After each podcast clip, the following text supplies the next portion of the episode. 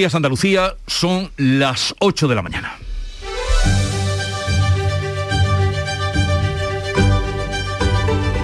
En Canal Sur Radio, La mañana de Andalucía con Jesús Vigorra. La evolución de la pandemia seguirá marcando hoy la agenda informativa del día. Hay este miércoles un nuevo Consejo Interterritorial de Salud en el que comunidades y ministerio volverán a hablar del coronavirus. Nosotros también lo haremos. Cuatro comunidades, entre ellas Andalucía, van a pedir que se relajen las medidas, entre ellas la obligatoriedad de las mascarillas en exteriores. La razón, pues que el pico de la sexta ola empieza a retroceder. Eso sí, el número de fallecidos ha crecido este martes. 53 personas han muerto en Andalucía, 408 en España, que es la cifra más alta de fallecidos en 10 meses. El otro gran asunto del día serán los datos del paro que vamos a conocer dentro de apenas una hora a las 9 de la mañana. En diciembre el paro descendió en Andalucía en 14.600 personas. Y en el exterior, Bruselas va a presentar hoy una propuesta final sobre las energías verdes en la que quiere incluir al gas y a la energía nuclear. España, Austria o Dinamarca están en contra y a favor Francia y Alemania. Y siguen los movimientos para evitar un conflicto armado en Ucrania. Boris Johnson va a hablar hoy por teléfono con Vladimir Putin. De estos y otros asuntos enseguida les damos más noticias. La mañana de Andalucía. Social Energy. La revolución solar ha llegado a Andalucía para ofrecerte la información del tiempo. Hoy esperamos cielos poco nubosos o despejados en Andalucía, salvo algún intervalo de nubes bajas y brumas matinales en el área del estrecho y también en el litoral malagueño. En el estrecho va a soplar viento de levante fuerte, aunque irá disminuyendo por la tarde la intensidad. Las temperaturas mínimas bajan en el valle del Guadalquivir y las máximas se mantienen en el litoral, suben en el interior, subida que será notable en el interior oriental. Granada va a tener hoy la temperatura más alta y la más baja, 24 grados de máxima es la más alta que se va a registrar en España, como nos contaba nuestra compañera Laura Nieto, 2 grados bajo cero hoy de mínima también en Granada. ¿Te suben la luz y no sabes qué hacer? En febrero el loco, nuestros descuentos no son pocos. Disfruta de nuestras increíbles bajadas de precio. Gestionamos tu subvención y hasta 25 años de garantía. Genera tu propia energía con placas solares y ahorra hasta el 70% en tu factura de la luz. Pide cita 955 44 11 11 o en socialenergy.es. La revolución solar es Social Energy. Y vamos a conocer ahora cuál es el estado del tráfico en Andalucía. Para eso conectamos con la DGT. Desde allí nos atiende Alfonso Martínez. Buenos días. Buenos días. Hasta ahora en la red de carreteras de Andalucía les vamos a pedir tengan precaución. Hay tráfico lento de entrada en Cádiz, en la CA33 en San Fernando, también en Córdoba, en la A4 en el Arcángel en dirección Madrid y en Málaga en la A7 en la Cala del Moral. Fuengirola y también en las lagunas y Rincón de la Victoria en todas estas tramos en sentido a Cádiz tengan especial cuidado en Sevilla porque hay tráfico lento con paradas prolongadas en la A49 en Camas hacia la capital hispalense y también de entrada a Sevilla van a encontrar circulación lenta en la A4 en el entorno de Bellavista y por un accidente les vamos a pedir tengan precaución en la autovía de Andalucía está cortado el carril izquierdo en sentido San Fernando en la ronda S30 hay circulación intensa en el puente del Centenario hacia Camas. Mari, ¿lo sientes? ¿Que si siento qué? El amor, las mariposas. ¿Pero qué mariposas? ¿Pero qué dices, José Antonio? Este 14 de febrero siente el amor con el cupón diario de San Valentín y podrás ganar 55 premios de 35.000 euros y 3.000 euros al mes durante 25 años con la paga. Y además, si entras en cuponespecial.es podrás conseguir cientos de románticos regalos. Cupón diario de San Valentín de la 11. ¿Lo sientes? Bases depositadas ante notario. A todos los que jugáis a la 11, bien jugado. Juega responsablemente y solo si eres mayor de edad. La mañana de Andalucía con Jesús Vigorra. Noticias. Y vamos a comenzar a contarles la actualidad pasando por Málaga porque queremos conocer cómo evoluciona el incendio forestal que se declaraba este martes en un paraje de Ojén. María Ibáñez. Eso que estás escuchando, Jesús, es el sonido del paraje en Córdoba, Córdoba China. Ayer por la tarde en Ojen, cerca de una veintena de efectivos eh, del Infoca han permanecido allí durante toda esta noche trabajando en ese fuego que, según nos contaba ayer por la tarde el alcalde José Antonio Gómez, se debió a que el viento descontroló una quema de rastrojos que realizaba un vecino. Era una zona muy escarpada donde el acceso era muy complicado pero bueno, había eh, monte bajo y arbusto pequeño y eso ha hecho que, esa poca cantidad de combustible, pues el fuego no, no fuera más, porque sí es verdad que, que había unas condiciones de aire muy fuertes. Fíjate que es la zona quemada en 2012 por ese gran incendio que se registró en esta comarca Enogen. Así que vamos a estar muy pendientes de cómo evoluciona ese incendio a lo largo de esta mañana. Jesús. Bueno, cualquier cosa ya sabes que estamos en línea abierta eh, con Málaga y con María Ibáñez. Vamos a hablarles de cómo habrá más personal y más consultas por la tarde en los centros de salud. Estas son las principales líneas del plan de refuerzo de atención primaria aprobado este martes en el Consejo de Gobierno de la Junta y que está dotado con casi 15 millones de euros. Carmen Rodríguez Garzón. Sí, un dinero que procede del plan de alta frecuentación por gripe, ya que apenas hay casos, casos de gripe y la sexta ola de la pandemia sí que ha incrementado un 30% la demanda en la atención primaria y con estos recursos se quiere reducir a un máximo de cuatro días el tiempo de espera para que un paciente pueda ser atendido en su centro de salud. Los médicos van a trabajar dos días por la tarde para descongestionar esas esperas y si es necesario, decía el consejero de salud, se destinarán más recursos. En el Mirador de Andalucía de Canal Sur Radio, Pilar Terceño, la presidenta de la Sociedad Andaluza de Medicina de Familia, valoraba este plan de refuerzo de la Junta, aunque también ha reconocido que no va a remediar el problema estructural que sufre la sanidad, por lo que espera que se retome el plan previsto previo a la pandemia, más amplio y ambicioso. Previo a la pandemia se había planteado un plan de mejora estructural desde la fase, un planteamiento de eh, hacer más cosas que aporten valor y dejar de hacer cosas que no aporten valor. Un plan más amplio y más ambicioso que se quedó paralizado por las circunstancias que estábamos pasando y que estamos todos deseando retomar. Los sindicatos y los partidos de la oposición han tachado de insuficiente el plan aprobado por el Consejo de Gobierno. La portavoz socialista en el Parlamento, Ángeles Ferri, ha afirmado que el plan se ha hecho de manera rápida, precipitada. El plan no tiene desperdicio. Para empezar, el plan no lo han consultado con ningún sindicato, con ningún profesional sanitario. La sanidad es más serio que todo esto, ¿eh? y los profesionales se merecen también un respeto. Los populares lamentan las campañas de desprestigio de la oposición hacia la sanidad andaluza, así lo decía el portavoz del PP andaluz, Ramón Fernández Pacheco. Es la utilización partidista e interesada que el partido único de la oposición, que está conformado, como todos saben, por Partido Socialista, por Vox y por Podemos, está haciendo de la misma.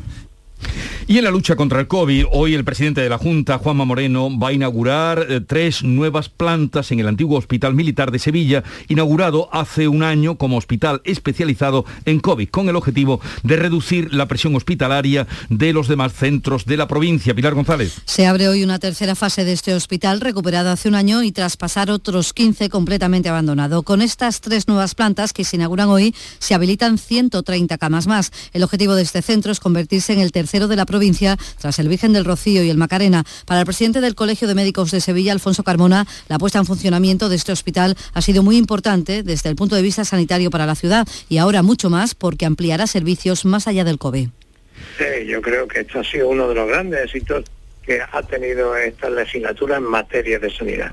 Pero aquí este hospital no tiene, no va a ser un hospital de COVID, es un, va a ser un hospital general con sus quirófanos, con su UFI y con toda la todos los beneplácitos de todo lo que de todo lo que tiene que llevar un gran hospital. En la actualidad está al 70% de su capacidad, con 96 enfermos COVID, 16 de ellos en cuidados intensivos. Se inauguró en la tercera ola de contagios por coronavirus y en este año de vida ha servido para reducir la presión hospitalaria y también como centro de vacunación masiva.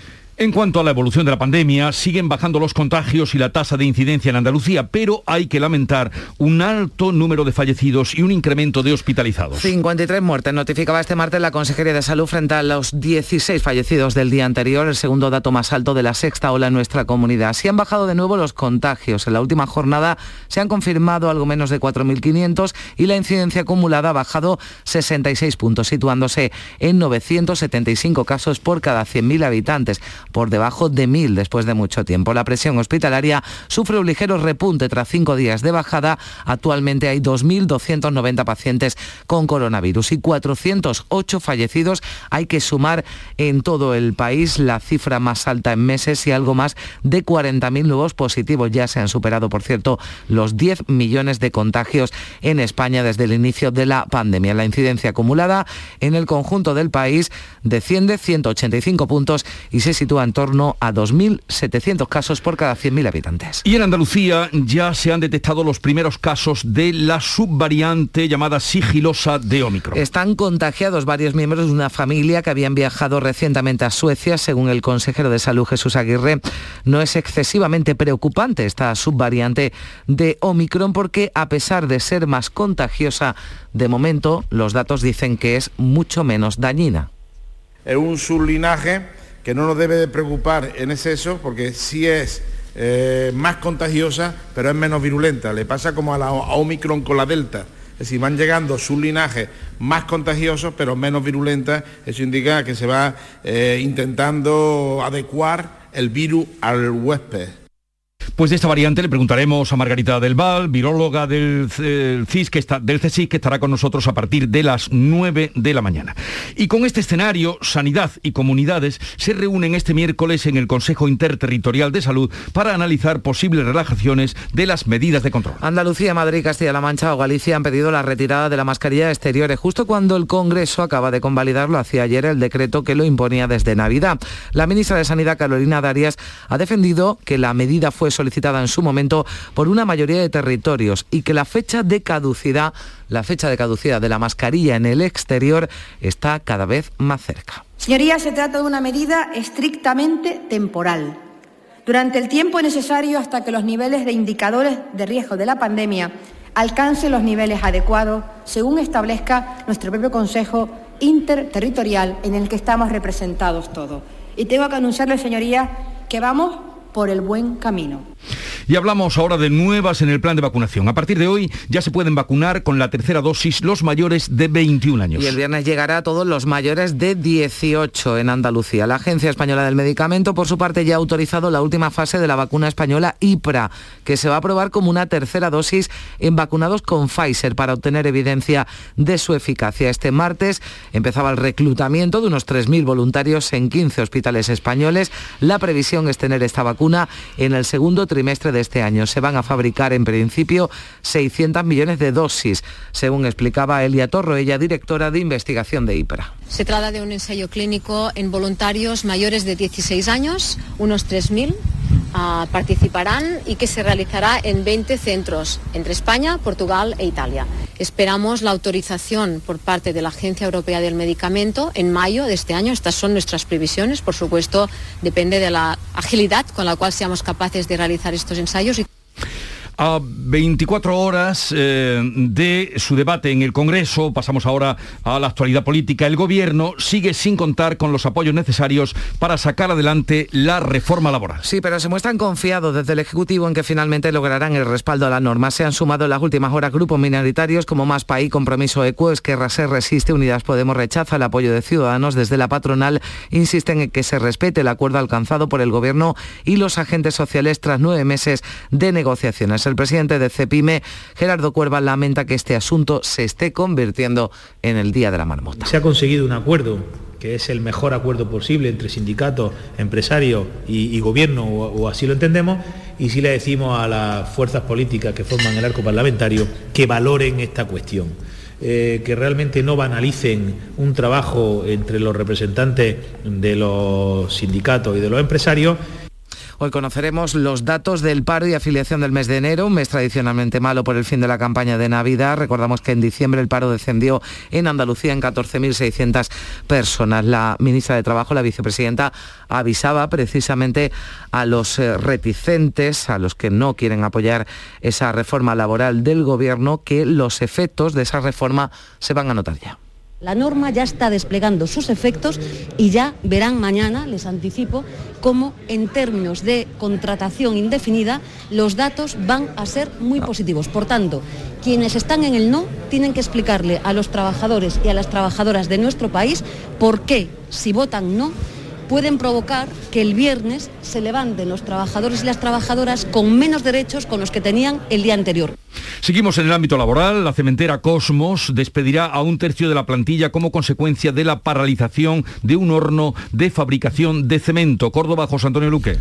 El acuerdo con el comité de empresa llega tras dos meses de negociación eh, y la fábrica mantiene 18 trabajadores para seguir con la molienda del cemento, con la que eh, atenderá a los clientes de la provincia. Otros 18 mayores de 55 años serán despedidos e indemnizados, mientras que los 13 restantes, eh, reubicados en las plantas de Niebla, en Huelva, Tenerife y Toral de los Vados en León. Delfín Fernández es el presidente del comité de empresa. Hemos conseguido recuperar las indemnizaciones de del despido anterior del 2013 con una leve mejora y bueno pues dentro de que vamos a tener que perder el trabajo digamos que es una salida un poco decente. El acuerdo será revisado dentro de seis meses, pero la empresa garantiza la actividad al menos durante 24 meses. 8, 15 minutos de la mañana. La vida es como un libro y cada capítulo es una nueva oportunidad de empezar de cero y vivir algo que nunca hubieras imaginado. Sea cual sea tu próximo capítulo, lo importante es que lo hagas realidad. Porque dentro de una vida y muchas vidas, ahora en Cofidis te ofrecemos un nuevo préstamo personal de hasta 60.000 euros. Entra en cofidis.es y cuenta con nosotros. Si eres profesional,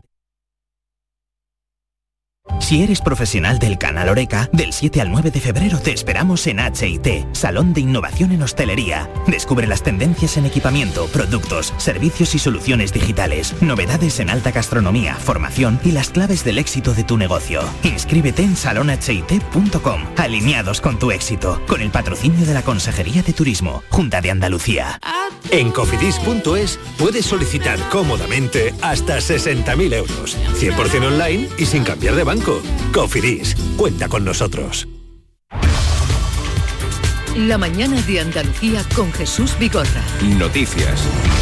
La Junta recurrirá a la ley de la vivienda aprobada este martes en el Consejo de Ministros al entender que invade competencias autonómicas. Una norma que plantea dos grandes cambios, la regulación del precio del alquiler y los recargos a los pisos que estén vacíos. La consejera de Fomento de la Junta, Marifran Carazó, critica que no protege a la propiedad privada y por ello dice no se aplicará. No protege el derecho a la propiedad privada de los propietarios. En Andalucía no se van a limitar los precios de los alquileres. Ha sido un fracaso en otros países de nuestro entorno y lo volvemos a aseverar con rotundidad. No vamos a aceptar esa medida en un mercado que es sensible y en un momento de enorme dificultad. Desde el Gobierno, la ministra de Transporte, Raquel Sánchez, insiste en que la ley de vivienda no invade competencias de las comunidades. No invade ninguna competencia autonómica. Es más, el Estado tiene competencia exclusiva a la hora de garantizar el ejercicio y la igualdad de acceso de todos los ciudadanos y ciudadanas al ejercicio de, de sus derechos.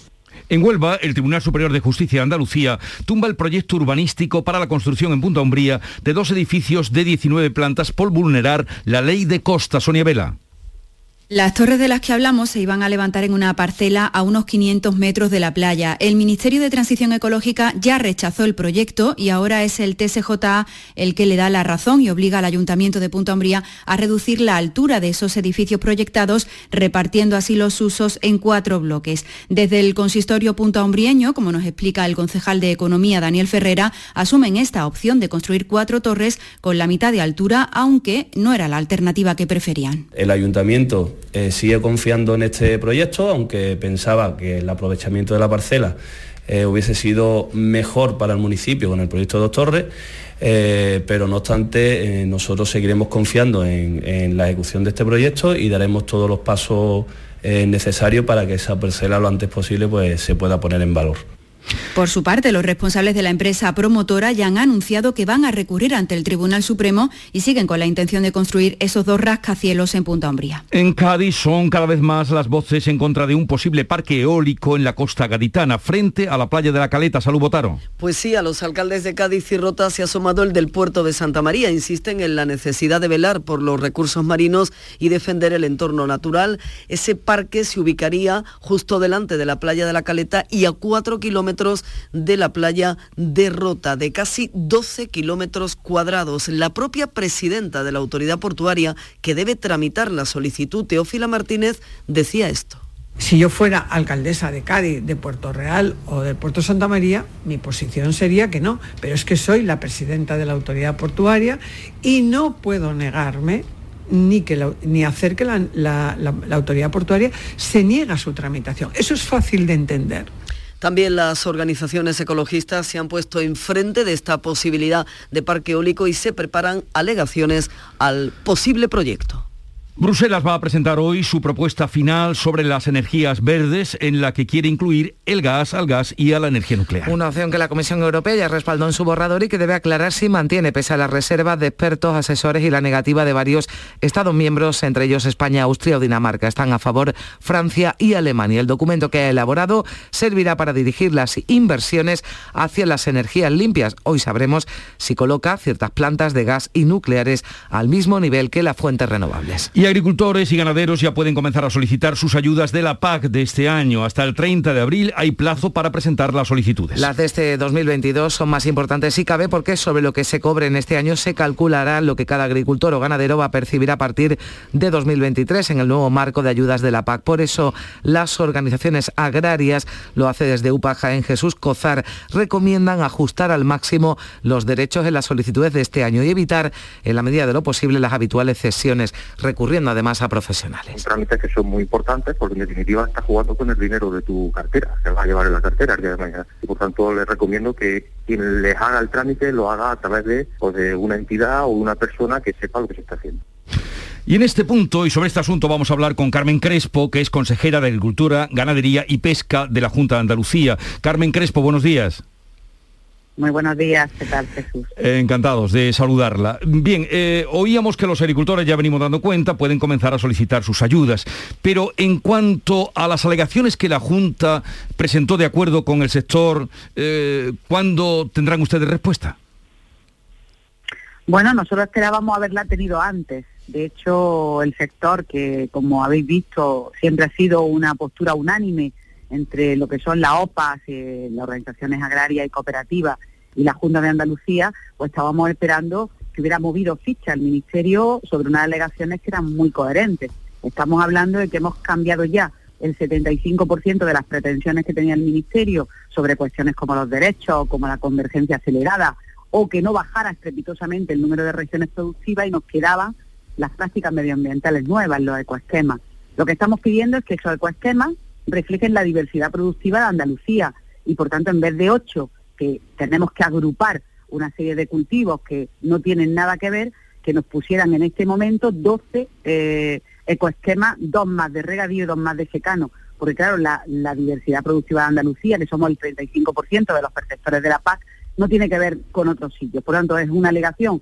En principio hay otras, pero esta alegación en principio es muy lógica, muy justa, coherente y posibilista y creíamos que ya no iban a dar respuesta a ello, no nos la han dado y esperemos que al final todo esto termine bien, porque si no, hay zonas de Andalucía que van a tener pérdidas importantes, el condado de Huelva, la campiña de Sevilla, la loma de Jaén o la Vega de Antequera, y nosotros tenemos que defender eh, los intereses de nuestros agricultores porque no hay por qué en este momento mermar las, las, las posibilidades que tienen de acceso a esa PAC.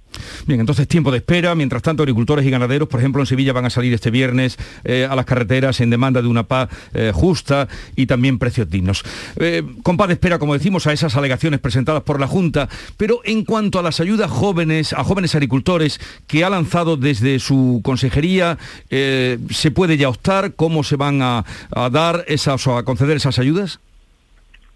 Bueno, en este momento hay mucho problema en el campo y hay que ponerlo encima de la mesa que todo la sociedad lo conozca. Ha subido el 80% el gasóleo, el 50% los fertilizantes, el 300% la luz y por tanto esto hace que huyan muchas personas jóvenes que quieren empezar su negocio en el campo. Por lo tanto, nosotros tenemos que extremar, en este caso, recursos económicos para que los jóvenes se puedan anexionar y un relevo generacional. Por tanto, nosotros ya hemos desbloqueado y, pagado 114 millones de ayuda a este gobierno eh, con 3.000 a 3.156 jóvenes menores de 41 años. Y ahora hemos sacado 80 millones de euros más para ayudar a los jóvenes a poder montar su negocio agrario, ganadero, entre ellos muchas mujeres del mundo rural, y en este momento lo que estamos haciendo es simplificando también la medida para que puedan tener un adelanto del 25% nada más que coger la ayuda. Por tanto, ya la hemos sacado, está ya en funcionamiento para poder demandarla y creemos que es el camino que ya bastante tiene el campo con todos los ataques que se le están propiciando, gratuitos en muchos casos, incluso por parte de instituciones, en este caso el Gobierno de España, que no se ha dado cuenta que la ganadería es básica para nuestra para nuestro sector y además que están haciendo unas prácticas sostenibles social y medioambientalmente y en este caso los jóvenes que quieren un relevo generacional, quiere que el campo esté vivo y esté joven. Eh, consejera, eh, las cuencas están al 30%, a un tercio de su capacidad, las cuencas que abastecen Andalucía, no cae ni gota de agua ni se vislumbra. ¿Qué plan tienen ustedes eh, o qué alternativa para el problema de la sequía? Bueno, ahora mismo estamos 10, un 10% menos que el año pasado en nuestras cuencas, porque para que todo el mundo lo entienda, nosotros llevamos el 33% de la, de la parte de las cuencas de Andalucía. El resto es el Guadalquivir, que lo gestiona el Estado, y nosotros gestionamos las cuencas mediterráneas, Guadalete, Barbate y Pinto, Biel y Piedras. En este caso estamos al 37,15%, y lo que hemos hecho hace seis meses ya, lo estuvimos hablando con el presidente de la Junta, que es muy sensible a estas circunstancias, y ha puesto encima de la mesa recursos económicos muy importantes para la sequía. Hicimos un decreto de sequía que en este momento lo tenemos ya al 100% puesto en marcha con todas las obras de emergencia que establecía ese decreto de sequía. Ayer mismo en el Consejo de Gobierno se aprobaron las dos últimas en la Sarquía malagueña y en el Valle de la Almancera. ¿Por qué? Porque ya sabemos lo que nos espera y por tanto hemos sido previsores para poner encima de la mesa todos los mecanismos y posibilidades. En ese, ¿qué entra? Pues bombeos, posibilidades de túneles, aguas regeneradas, que van a tener en la primavera nueve hectómetros más, en este caso en la Sarquía, y también bombeos, en el caso de la Almanzora, que, baja o que sube desde, desde los embalses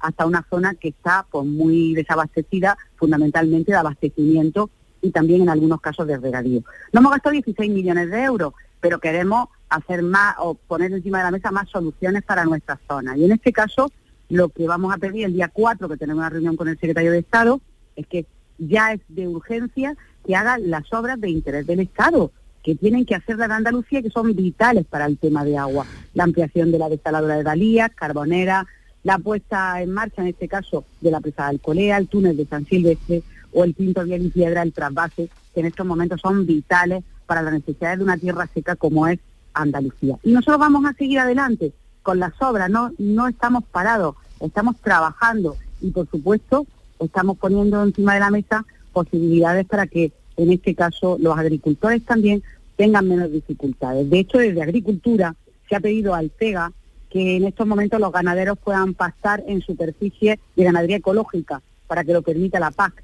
Estamos preparando también con el arroz la posibilidad de que se abran a las ayudas agroambientales y que en este caso no nos tengan que decir que tienen todo bajo agua, sino una tercera parte, y que tengamos también posibilidad de que el ganadero ecológico pueda también eh, pastar con el convencional, con el de forma convencional, porque si no es muy difícil en estos momentos con la sequía seguir adelante. Así, muy pendiente de nuestros agricultores y ganaderos y por supuesto del regadío, pero también muy pendiente del abastecimiento en nuestra zona.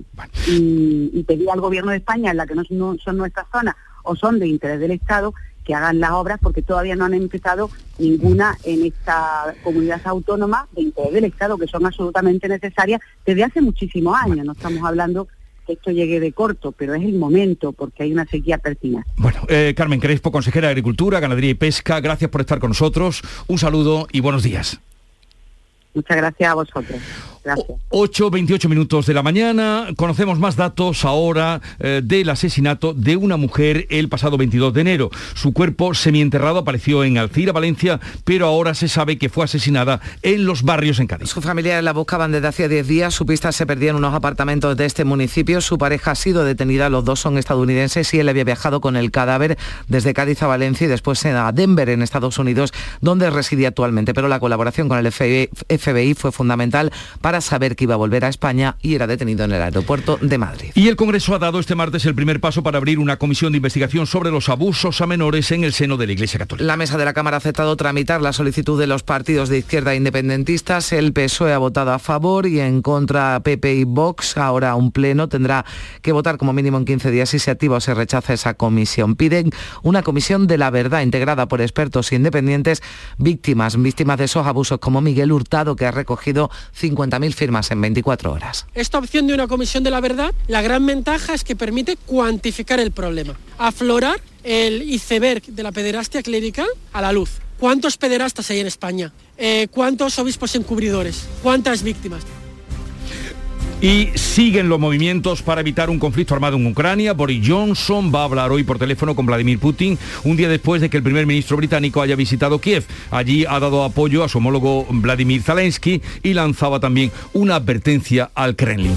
Llegamos así a las ocho y media de la mañana, tiempo ahora para la información local. Continúa la mañana de Andalucía.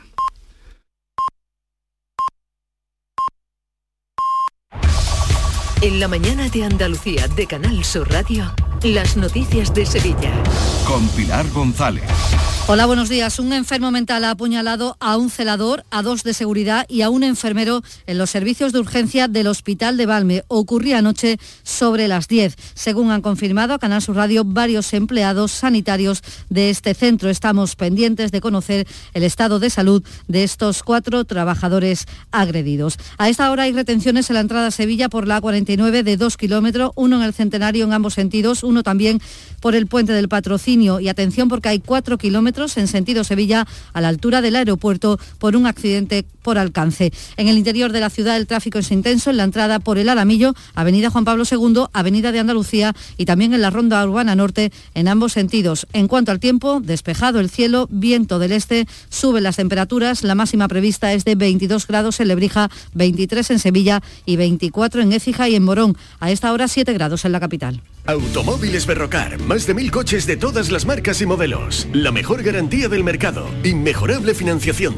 sin sorpresas de última hora y con total transparencia para que la compra de tu nuevo coche sea una decisión inteligente. 50 concesionarios Berrocar y más de 700 talleres concertados en territorio nacional. Entrega a domicilio totalmente gratis. GrupoBerrocar.com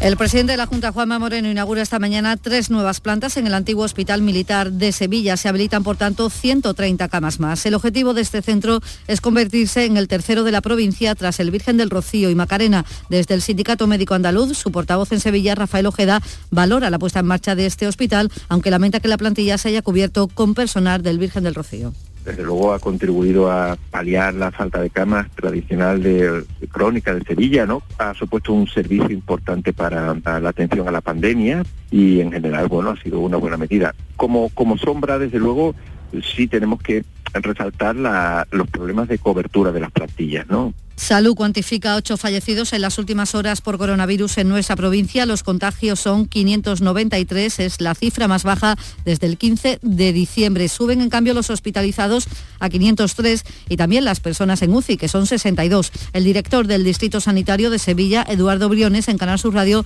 ha explicado que a pesar de la bajada de contagios, las incidencias en los centros de salud y también en los hospitales se nota todavía mucho. Estamos entrando en una tendencia descendente pero todavía estamos en un nivel de incidencia alto, bastante alto. Y estamos viendo que el virus ha llegado a las residencias de ancianos y a los centros sociosanitarios y está todavía generando bastantes problemas en, en, este sentido, presionando un poco también al sistema sanitario, etcétera. Pero la tendencia es descendente. La Policía Nacional ha detenido en Sevilla a un estudiante de 14 años por escupir y abofetear a su profesora que le recriminó que utilizara el móvil en clase. El menor, lejos de obedecer, decidió con actitud provocadora agredir a la maestra de esta manera. El estudiante escupió y propinó un puñetazo en el rostro de la maestra al ser recriminado por usar el móvil en clase. La policía recuerda que cualquier tipo de amenaza, agresión o acto hostil hacia la comunidad docente supone un delito de atentado ha ocurrido en el Instituto Azahar de la Macarena. La audiencia de Sevilla juzga hoy a un hombre por robar en una joyas y bisutería en un comercio de la calle Rioja, en el centro de Sevilla. Se enfrenta a cinco años de cárcel y el ayuntamiento va a instalar wifi gratuito en la Plaza de América del Parque de María Luisa. Iberfurgo. El alquiler de furgonetas con una nueva y variada flota de vehículos industriales en Sevilla les ofrece la información deportiva. Nuria Gaciño, buenos días. Muy buenos días. Los jugadores argentinos del Betis, Guido y Pechela, viajan a esta hora de la mañana en vuelo privado rumbo a Madrid desde Buenos Aires, donde esta pasada madrugada han jugado con su selección ante Colombia, la que han vencido por la mínima. Una vez que lleguen a la capital de España, se trasladarán a San Sebastián para la disputa mañana de los cuartos de final de la Copa del Rey ante la Real Sociedad. En ese vuelo privado también van los argentinos del Sevilla, a los que se espera hoy, al igual que a los marroquíes que cayeron el domingo eliminados en la Copa de África. ¡Guau! ¡Vaya furgoneta! La he alquilado en Iberfurgo. Está súper nueva. No parece de alquiler. Ya, en Iberfurgo disponen de una flota en perfecto estado y te ofrecen presupuestos a medida. En Iberfurgo somos expertos en alquiler de furgonetas de carga, pasajeros y carrozados. Visítanos en iberfurgo.com o en Sevilla en el Polígono Industrial Parsi. Anotamos también que esta mañana la ONCE va a presentar el cupón del próximo martes que estará dedicado al mercado de Triana de Sevilla. A esta hora 6 grados en Galanís, también en Bormujos, 4 en Los Molares, 7 en Sevilla.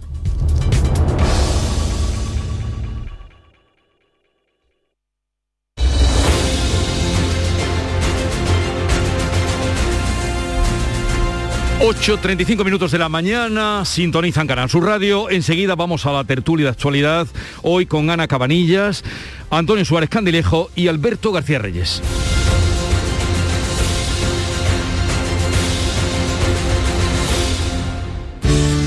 Buenos días. En el sorteo del cupón diario celebrado ayer, el número premiado ha sido 89.687. 89687. Asimismo, el número de serie correspondiente a la paga, premiado con 3.000 euros al mes durante 25 años, ha sido 30 030. Hoy, como cada día, hay un vendedor muy cerca de ti repartiendo ilusión. Disfruta del día y recuerda, con los sorteos de la 11, la ilusión se cumple. Buenos días, hoy es 23 de diciembre, Día del Pequeño Comercio. Si tienes que hacer un regalo, aprovecha. Buenos días, hoy es 4 de enero, Día del Pequeño Comercio. ¿Has probado a comprar por WhatsApp? Buenos días, hoy es 9 de febrero, Día del Pequeño Comercio. Acércate a tu tienda y déjate asesorar por auténticos profesionales. Hagamos que todos los días sean el Día del Pequeño Comercio. Haz tu compra hoy mismo en persona o en su tienda online. Junta de Andalucía. ¿Te suben la luz y no sabes qué hacer? En febrero el loco, nuestros descuentos no son pocos. Disfruta de nuestras increíbles bajadas de precio. Gestionamos tu subvención y hasta 25 años de garantía. Genera tu propia energía con placas solares y ahorra hasta el 70% en tu factura de la luz. Pide cita 955 44 11 11 o en socialenergy.es. La revolución solar es Social Energy. En Canal Sur Radio, por tu salud, responde siempre a tus dudas. ¿Cómo está usted de la tensión? ¿La vigila a menudo? Es posible que no pueda contestar de improviso porque muy frecuentemente olvidamos que este valor tan importante para nuestra salud. Tener controlada la tensión arterial es importante para nuestra salud y bienestar general y hacerlo sirve para evitar muchas complicaciones. Esta tarde dedicamos el programa a la tensión arterial y a la hipertensión con los mejores especialistas en directo. Envíanos tus consultas desde ya en una nota de voz al 616-135-135. 616-135-135. Por tu salud. De lunes a viernes, desde las 6 de la tarde, con Enrique Jesús Moreno. Súmate a Canal Sur Radio, la radio de Andalucía. Buenos días. En los tres sorteos del triplex de la 11 de ayer, los números premiados han sido 406, 406, 847, 847 y 471, 471. No olvides que comprando Lotería de la 11 colaboras con una gran labor social. Pídele el triplex de la 11 a tu vendedor, también en puntos de venta autorizados o en juegos11.es. En la 11 nos mueve tu ilusión. Que tengas un gran día.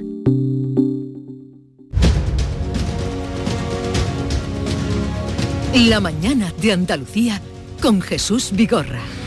Y hoy para comentar la actualidad, las noticias que le venimos contando desde primera hora, están con nosotros Ana Cabanillas del Periódico de España. Ana, buenos días. Hola, muy buenos días Jesús. ¿Qué tal? ¿Cómo estás? Muy bien, aquí por Madrid. Sí. Seguimos con mucho frío, sí, con ganas de que llegue la primavera, que allí llegará antes, pero muy bien. Lo, lo que tenemos ganas de que llegue la lluvia, Ana. Ya, Eso llevamos un mes, sí. Es lo que queremos aquí. Eh, que por cierto, hoy había una... No tenemos nadie del sector oriental hoy de la, la portada del Ideal de Almería haz- eh, pone una foto muy bonita de los almendros ya en flor, pero en medio de tabernas y, y viene a decir un poco que pues, la naturaleza da flores, ¿qué nos quiere decir cuando no salen en su tiempo? Ya. O, o adelantadas, ¿no? Los líos del cambio climático. Te ¿no? saludo, Alberto García Reyes, eh, adjunto a la dirección de ABC, buenos días. Muy buenos días, ¿qué tal? Y a Antonio Suárez Candilejo, de Huelva Hoy, director de Telenuba. Buenos días, Antonio. ¿Qué tal? Buenos días, aquí estamos. ¿Qué tal por Huelva? Pues por Huelva bien, con un pelín de fresquito, no tanto como, como en Madrid y eso, y también escuchábamos a la consejera de Agricultura anteriormente hablando de esas obras de infraestructuras tan necesarias para el campo onubense, la agricultura aquí es fundamental y el agua también es fundamental y aunque los embalses están, eh, bueno, pues con una capacidad todavía, eh, en fin, que no conduce a la alarma, pero la lluvia se hace necesaria, imprescindible, vamos. Sí, pero están a... Pues a un decía la 50 y- consejera, ah, no, no, no, no, tú estás tirando mucho. eh, Un 37... eh, Sí, los, los de la cuenca del, del- del Guadiana, lo- los de la costa occidental más o menos estaban mejor, sí, pero tampoco es como para tirar cohetes, efectivamente. Bueno, eh, por cierto, que otra, ya que estoy hablando de fotografía, otra fotografía que se repite hoy eh, en varias portadas es, eh, y empezaremos por Huelva, las toneladas de residuos que van para el vertedero de Nerva. Sí. Eh, Antonio, ¿eso cómo se recibe ahí la basura tóxica de Montenegro que va camino del vertedero? Pues con mucha indignación es un asunto eh, que ha creado mucha polémica desde hace ya mucho tiempo. Desde la Junta de Andalucía se aboga por un cierre paulatino, controlado, pero hay bueno, pues organizaciones ecologistas, Unidas Podemos y tal, que están pidiendo el cierre de ese vertedero porque dicen que está colmatado desde hace ya algún tiempo. Y esto, bueno, pues eh, viene a poner de manifiesto, viene a recordar esa sensación que tienen muchos ciudadanos en la provincia eh, que lamentan, que critican que esta provincia siempre se ha usado como un poco de basurero de lo que en otros muchos puntos de la geografía nacional o internacional no quieren. Y bueno, pues ahora está eh, en, camino, bueno, pues una cantidad no, no, no mínima, en fin, una cantidad bastante considerable de residuos tóxicos procedentes de, de Montenegro. Y yo creo que esto va a avivar la polémica que siempre ha habido en torno a ese vertedero. Yo no sé si va a ser cerrado pronto, pero en cualquier caso hay ayuntamientos como los de Nerva, Minas de Río Tinto, que están pidiendo que se cierre por, por salud de, de la propia población de la cuenca minera. Es que es un vertedero que además está muy cerquita de la propia población, ¿no? Sí, lleva ya muchos años esa polémica. Como dices, es un vertedero eh, que, tiene problemas desde hace mucho tiempo, que los vecinos vienen denunciando desde, desde hace años, pero yo iría a una causa un poco mayor, eh, que es la gestión de la basura, de los residuos que se ha llevado a cabo en nuestra tierra, pues desde, desde que se tiene un poco de conciencia del- de la necesidad del reciclaje, del respeto al, al medio ambiente. A mí me parece que es una gestión mm, algo más que deficiente, en algunos casos irregular, incluso se han destapado ya casos en otros vertederos y plantas de reciclaje de que se hacían falsos reciclajes, Ujú. de que ha habido gente que con eso ha ganado dinero haciendo cosas extrañas, en fin, me parece que en el tema de los vertederos Andalucía necesita una auditoría, ¿no? Ahora que estamos con también con las famosas auditorías eh, que está llevando a cabo el gobierno de, de Juanma Moreno, necesita una auditoría para ponernos un poco al día una radiografía de en qué situación estamos, porque me temo que el de Nerva no es el único vertedero que tiene serios problemas en Andalucía. Eh, Posiblemente. Bueno, eh, veremos. Allí, desde luego los vecinos no lo quieren, lógicamente, las toneladas que, que Y están que ya llegando. son creo que 25 años, creo si la memoria no, no me falla, en, en fin, los vecinos ahí aguantando, que no es el único problema medioambiental que tiene la provincia de Huelva, y están también las balsas de fosfoyesos en la capital, que hombre, que es un, em, problemón que tiene eh, y que eh, podría incluso estar perjudicando a lo que es la imagen turística de una provincia que ofrece muchísimos encantos, como todos conocemos, y hombre, mm, el tema medioambiental parece que está ahí, que, que sí, que pero que, que no hay soluciones concretas y urgentes eh, y tal, ¿no? Y Por que se cierto, necesitan, que, vamos. eh, hago aquí una introducción, una- me acaba de llegar que un enfermo mental ha apuñalado a un celador, a dos trabajadores de seguridad y a un enfermero en el servicio de urgencias del hospital de Valme.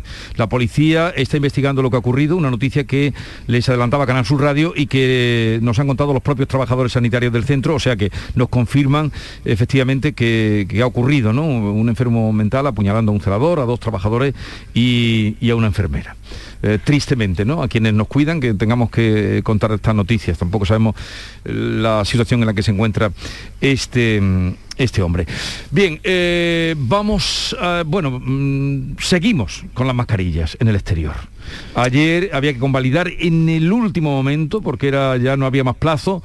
Eh, no sé si tú estuviste allí, Ana, o estuviste siguiendo la, la sesión, ¿te tocó seguirla o no? La sesión del de- Congreso. sí, sí, lo seguimos, lo seguimos un poco. No estuve físicamente en el Congreso, pero bueno, ya como todo está Sí. telematizado, eh, todo se puede seguir, ¿no? Eh, pero sí, sí, al final fue el PNV quien salió al rescate de- del gobierno en este Real Decreto. Era el último día, o sea, ya si se, si Sí. se rechazaba ayer, decaía. Eh, porque es que apuraron al máximo estos plazos porque era una medida que sabían que, que no era fácil eh, recabar esos apoyos. Y el PNV lo apoyó y no porque estuviera precisamente de acuerdo eh, con la medida de las mascarillas, sino porque el gobierno eh, introdujo una trampa al final del texto. Lo que, lo Sí. que hacía era introducir eh, como eh, una paga extra a los pensionistas el- el- el- en una disposición transitoria al final del final del final del texto incluía esa paga, entonces ya sabemos que el PNV con los pensionistas no se la juega y ahí dio, dio sus votos cuando el resto de socios de gobierno, como Esquerra eh, de Cataluña o Bildu, eh, decidieron abstenerse y además con críticas durísimas al gobierno, unas críticas que, que además ya se están haciendo eh, muy habituales, ¿no? Yo no sé si vamos a ver a partir de aquí un cambio de paso en, Sí. en la política de alianzas de- del gobierno, porque el- los, eh, los socios parlamentarios, los socios de investidura que se dicen, eh, están ya un, un poquito hartos y ayer se vio, se vio muy claramente. Y, y estamos en la víspera de lo que pueda pasar mañana, pero ¿por qué? Esto que tú has contado, también que venimos contando esta mañana, y además vimos a la ministra de Sanidad en la tribuna hablando de jubilaciones. Eh, Aquello fue un despropósito, aquello fue un despropósito. El gobierno sabía que ya cuando se aprobó en la conferencia de presidentes que el, el uso de mascarilla en exteriores eh, se sabía que era una medida que no despertaba ningún, ningún apoyo, pero simplemente porque es una medida, eh, yo lo, lo digo abiertamente, a mí me parece una, una cosa oportunista, sin evidencia científica, fue una medida que se tomó porque es gratis decir a los, a los españoles pónganse mascarilla en los exteriores sin tomar controles en los interiores, sin establecer Ni en los exteriores ot- tampoco, o sea otro que- tipo de medidas que sean más arriesgadas, que le puedan pasar más facturas, es como dejarle un poco al albur de, eh, de- de los ciudadanos y, y sobrecargar más eh, a, la sociedad que está ya bastante hastiada con esta fatiga pandémica eh, y se vio muy claramente porque es que había un- una mezcla de, de temas y de, y de, y de debates cuando, cuando en teoría era un, re- un- un real decreto sobre, sobre, sobre mascarillas que al final se tuvo que salvar, el, go- el gobierno era consciente de que tenía que salvarlo con otra cosa, que eso no se lo iban a comprar. Entonces como pues, Mm, los yo- pensionistas, los pensionistas parece- una vez más utilizados, a mí me parece una falta de respeto a los ciudadanos por la falta de evidencia, pero a los pensionistas también, que es que les utilizan para una cosa que no tiene nada que ver con ellos. Perdonad un momentito, eh, Alberto, eh, Antonio, que acaba de entrar eh, Araceli Limón, compañera, que creo que tiene algo, algún dato más sobre esa noticia que dábamos de este apuñalamiento, ¿no? En Valme, en el hospital de Valme. Eh, un segundito, Araceli, que enseguida te vamos a escuchar como tú te mereces y para que todo el mundo. Ahora sí, ahora sí. Mira, los datos que tenemos dice que el agresor está sedado en el propio hospital de Valme a la espera de declarar ante la policía. Le recordamos a los oyentes que se trata de un enfermo mental. El vigilante de seguridad, que es una de las personas agredidas, tiene una puñalada, según nos inforta- informa la policía, profunda. Al parecer, este paciente enfermo mental no estaba ingresado en el hospital, pero sí acudía habitualmente a lo que se llaman las consultas externas. Al parecer, se puso violento con el médico que lo atendía, el médico alertó a los servicios de seguridad y fue entonces cuando se produjo la agresión. Le recuerdo, está sedado en el propio hospital de Valme y a la espera de que la policía le tome declaración. Bueno, pues gracias, Araceli. Eh, a ver, eh, Alberto, mm, sobre el tema de las mascarillas eh, en Sí, exterior, yo- con validación, obligación. Coincido con el análisis, el diagnóstico que ha hecho Ana. Eh, a mí me parece que es una medida oportunista, populista, barata, podemos ponerle todos los calificativos de ese tenor que se nos vayan eh, viniendo a la cabeza, una falta de respeto a la inteligencia de los ciudadanos, al bolsillo también, claro, porque las mascarillas cuestan, eh, cuestan dinero, porque es que no existe ni un solo especialista que haya validado la necesidad de la mascarilla al aire libre para evitar el contagio. Lo que dicen los especialistas, muchos, todos, es que cuando se producen concentraciones, concentraciones al aire libre, sí es pertinente usar la mascarilla, pero para deambular por la calle es absolutamente necesaria. ¿Qué hace el gobierno con esta medida? Nada más que buscar una coartada, cutre, una coartada cutre para encogerse de hombros si la ola sube o la tasa sube. Yo estoy tomando medidas, ¿no? Eh, esto es como cuando yo, siempre pongo el mismo ejemplo para estas cosas, ¿no? Esto es como el, empleado que nunca toma decisiones, ¿no? Y, siempre le consulta todo al jefe. Luego cuando pasa algo, siempre dice, ah, yo, yo te lo pregunté. ¿no? Eh, la gente que no toma responsabilidad, que no quiere saber nada, que no, que no tiene valentía, eh, talento, condiciones, cualidades, capacidades para afrontar los problemas, busca coartadas. Y esto es lo que está haciendo el gobierno de España. Sí, yo pienso también que es absurdo porque lo dicen los expertos eh, y no desde ahora, lo vienen ya diciendo desde hace algún tiempo, eh, pero me parece que presentar una ley con gancho o propaganda electoral directamente, bueno, pues es eh, ridículo, es absurdo, mm, es la estratagema del gobierno de Sánchez a la que venimos asistiendo desde hace ya bastante, bastante tiempo, pero yo voy más allá y yo creo que, el presidente del gobierno debería esforzarse un poco más en buscar algún plan de recuperación real para nuestro país eh, no es ninguna sorpresa que la pandemia nos ha dejado bueno, pues una economía bastante tocada y aquí todo se, fía a los fondos europeos.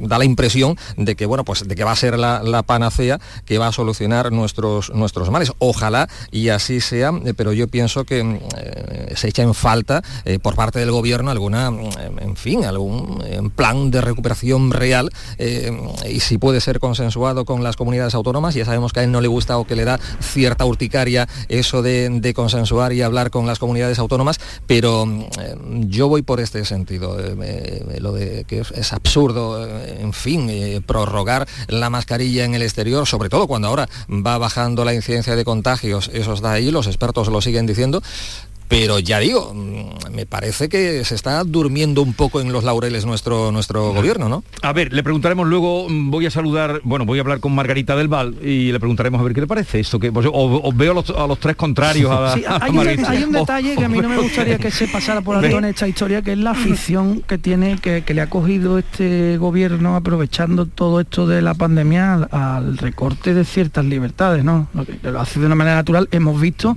cómo se ha declarado en constitucional el primer estado de alarma, eh, en fin, cómo se, toman medidas eh, no cumpliendo estrictamente eh, la, ley. Vamos, lo primero que hay que decir es que en vez de prohibir, lo primero que tenía que haber hecho era una ley de pandemia para poder regular bien, cosa que no, hizo nunca. Y mira que se le ha pedido, ¿eh? pero no. y a partir de ahí lo que ha hecho ha sido eh, em, coartar a los ciudadanos tomando medidas de muy dudosa mm, oportunidad eh, que a mí solo me indican lo bien que le sienta a este gobierno la posibilidad de Mm, pegar manotazos a diestro y siniestro para coartar derechos, ¿no? Para, para mm, estrecharlos.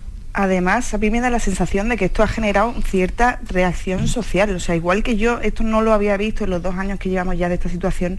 Eh, eh, yo ahora sí lo noto, o sea, sí lo percibo. Personas que han estado un año y medio cumpliendo eh, todas y cada una de mm. las restricciones, que han sido, eh, en fin, ejemplares, ¿no? Que siempre se ha dicho que, la sociedad se ha comportado ejemplarmente y ahora ya dicen, mira, por aquí no paso. O sea, por aquí ir por una calle sola y tener que llevar mascarilla, yo por aquí no paso. Y yo lo entiendo. Y yo creo que esto al final puede parecer un detalle, pero esto ya se vuelve, se puede volver en contra del gobierno porque es una decisión arbitraria. De todas maneras, hoy en el Consejo Interterritorial se le van a poner de manos eh, algunas comunidades, no sé todas, pero se le van a, en fin, van a poner en contra de, esa medida.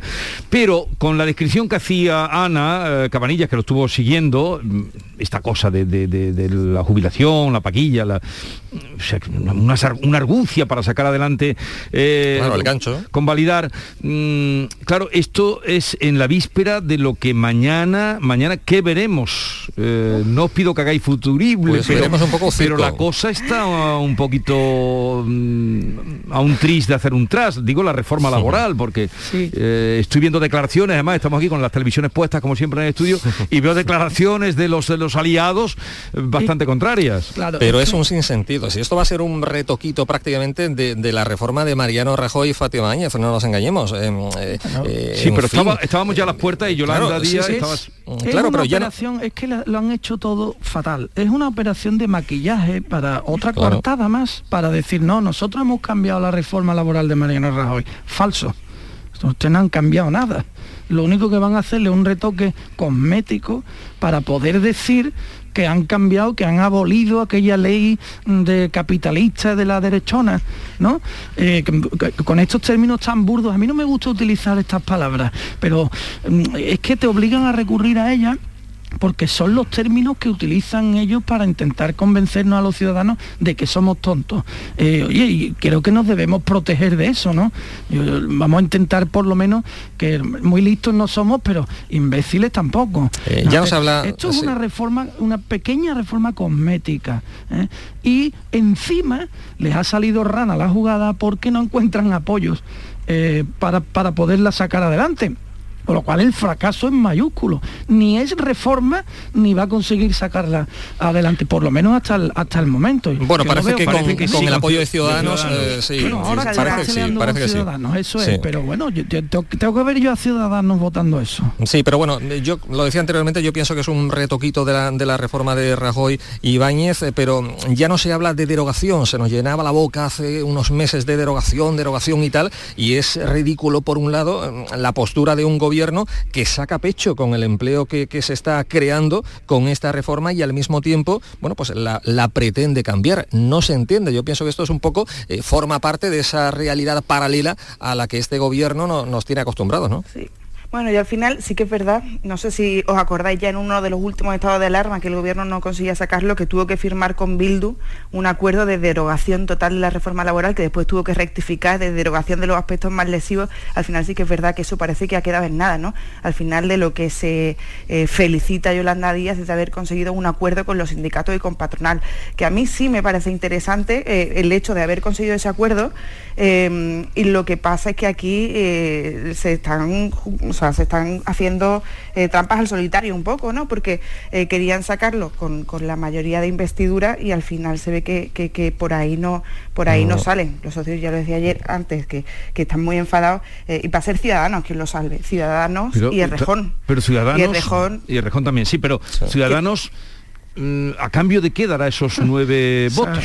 Ciudadanos ya lo da, lo da gratis. O ya lo da... sí, yo pienso que sí, lo, va a dar gratis. sí, lo da gratis, pero por una, razón que yo creo que no está mal tirada, es porque al final si Antonio o sea, si, desde la COE eh, los empresarios han dado el aval eh, a ese acuerdo, eh, y el Partido Popular se descuelga, es como una manera de Ciudadanos de alinearse con los empresarios, ¿no? De que algún voto eh, de esos mm, pues, miles de empresarios eh, que hay representados en la COE vaya a parar algún partido, ¿no? Entonces, y yo fíjate que también creo que a Yolanda Díaz no le viene mal tener este apoyo, por mucho que haya renegado en las últimas semanas. de Ciudadanos de Ciudadanos, sí. Hace... Yolanda Díaz no quería con Ciudadanos. Claro, claro, no quería. Pero sí, sí, de pero, hecho, Podemos así que, que, no le gusta mucho el tema. Fíjate, Jesús, que Yolanda Díaz y Podemos no son lo mismo. Eh, Yolanda Díaz estuvo, o sea, ya desde un primer momento casi lo mismo, se veía. eh, bueno, pero últimamente intenta desmarcarse de, Podemos y tal, ¿no? No, no, pero en, este caso, en este caso, yo, las, posturas están súper diferenciadas. Mm. Eh, en un primer momento, Ciudadanos dijo que iba a votar que sí y Yolanda Díaz nunca hizo ascos. Fue cuando salió Pablo Iglesias y salió Podemos muy duro, renegando de Ciudadanos y abogando por el bloque de investidura, cuando Yolanda Díaz ya. Tuvo que salir también diciendo que... Eh, a, mí, a mí eso me, me, pareció una sobreactuación, lo de decir, no, Ciudadanos no se contempla, tal, pero al final a Yolanda Díaz le viene bien le viene bien porque ella, lo que dice que no, porque ella, porque exactamente.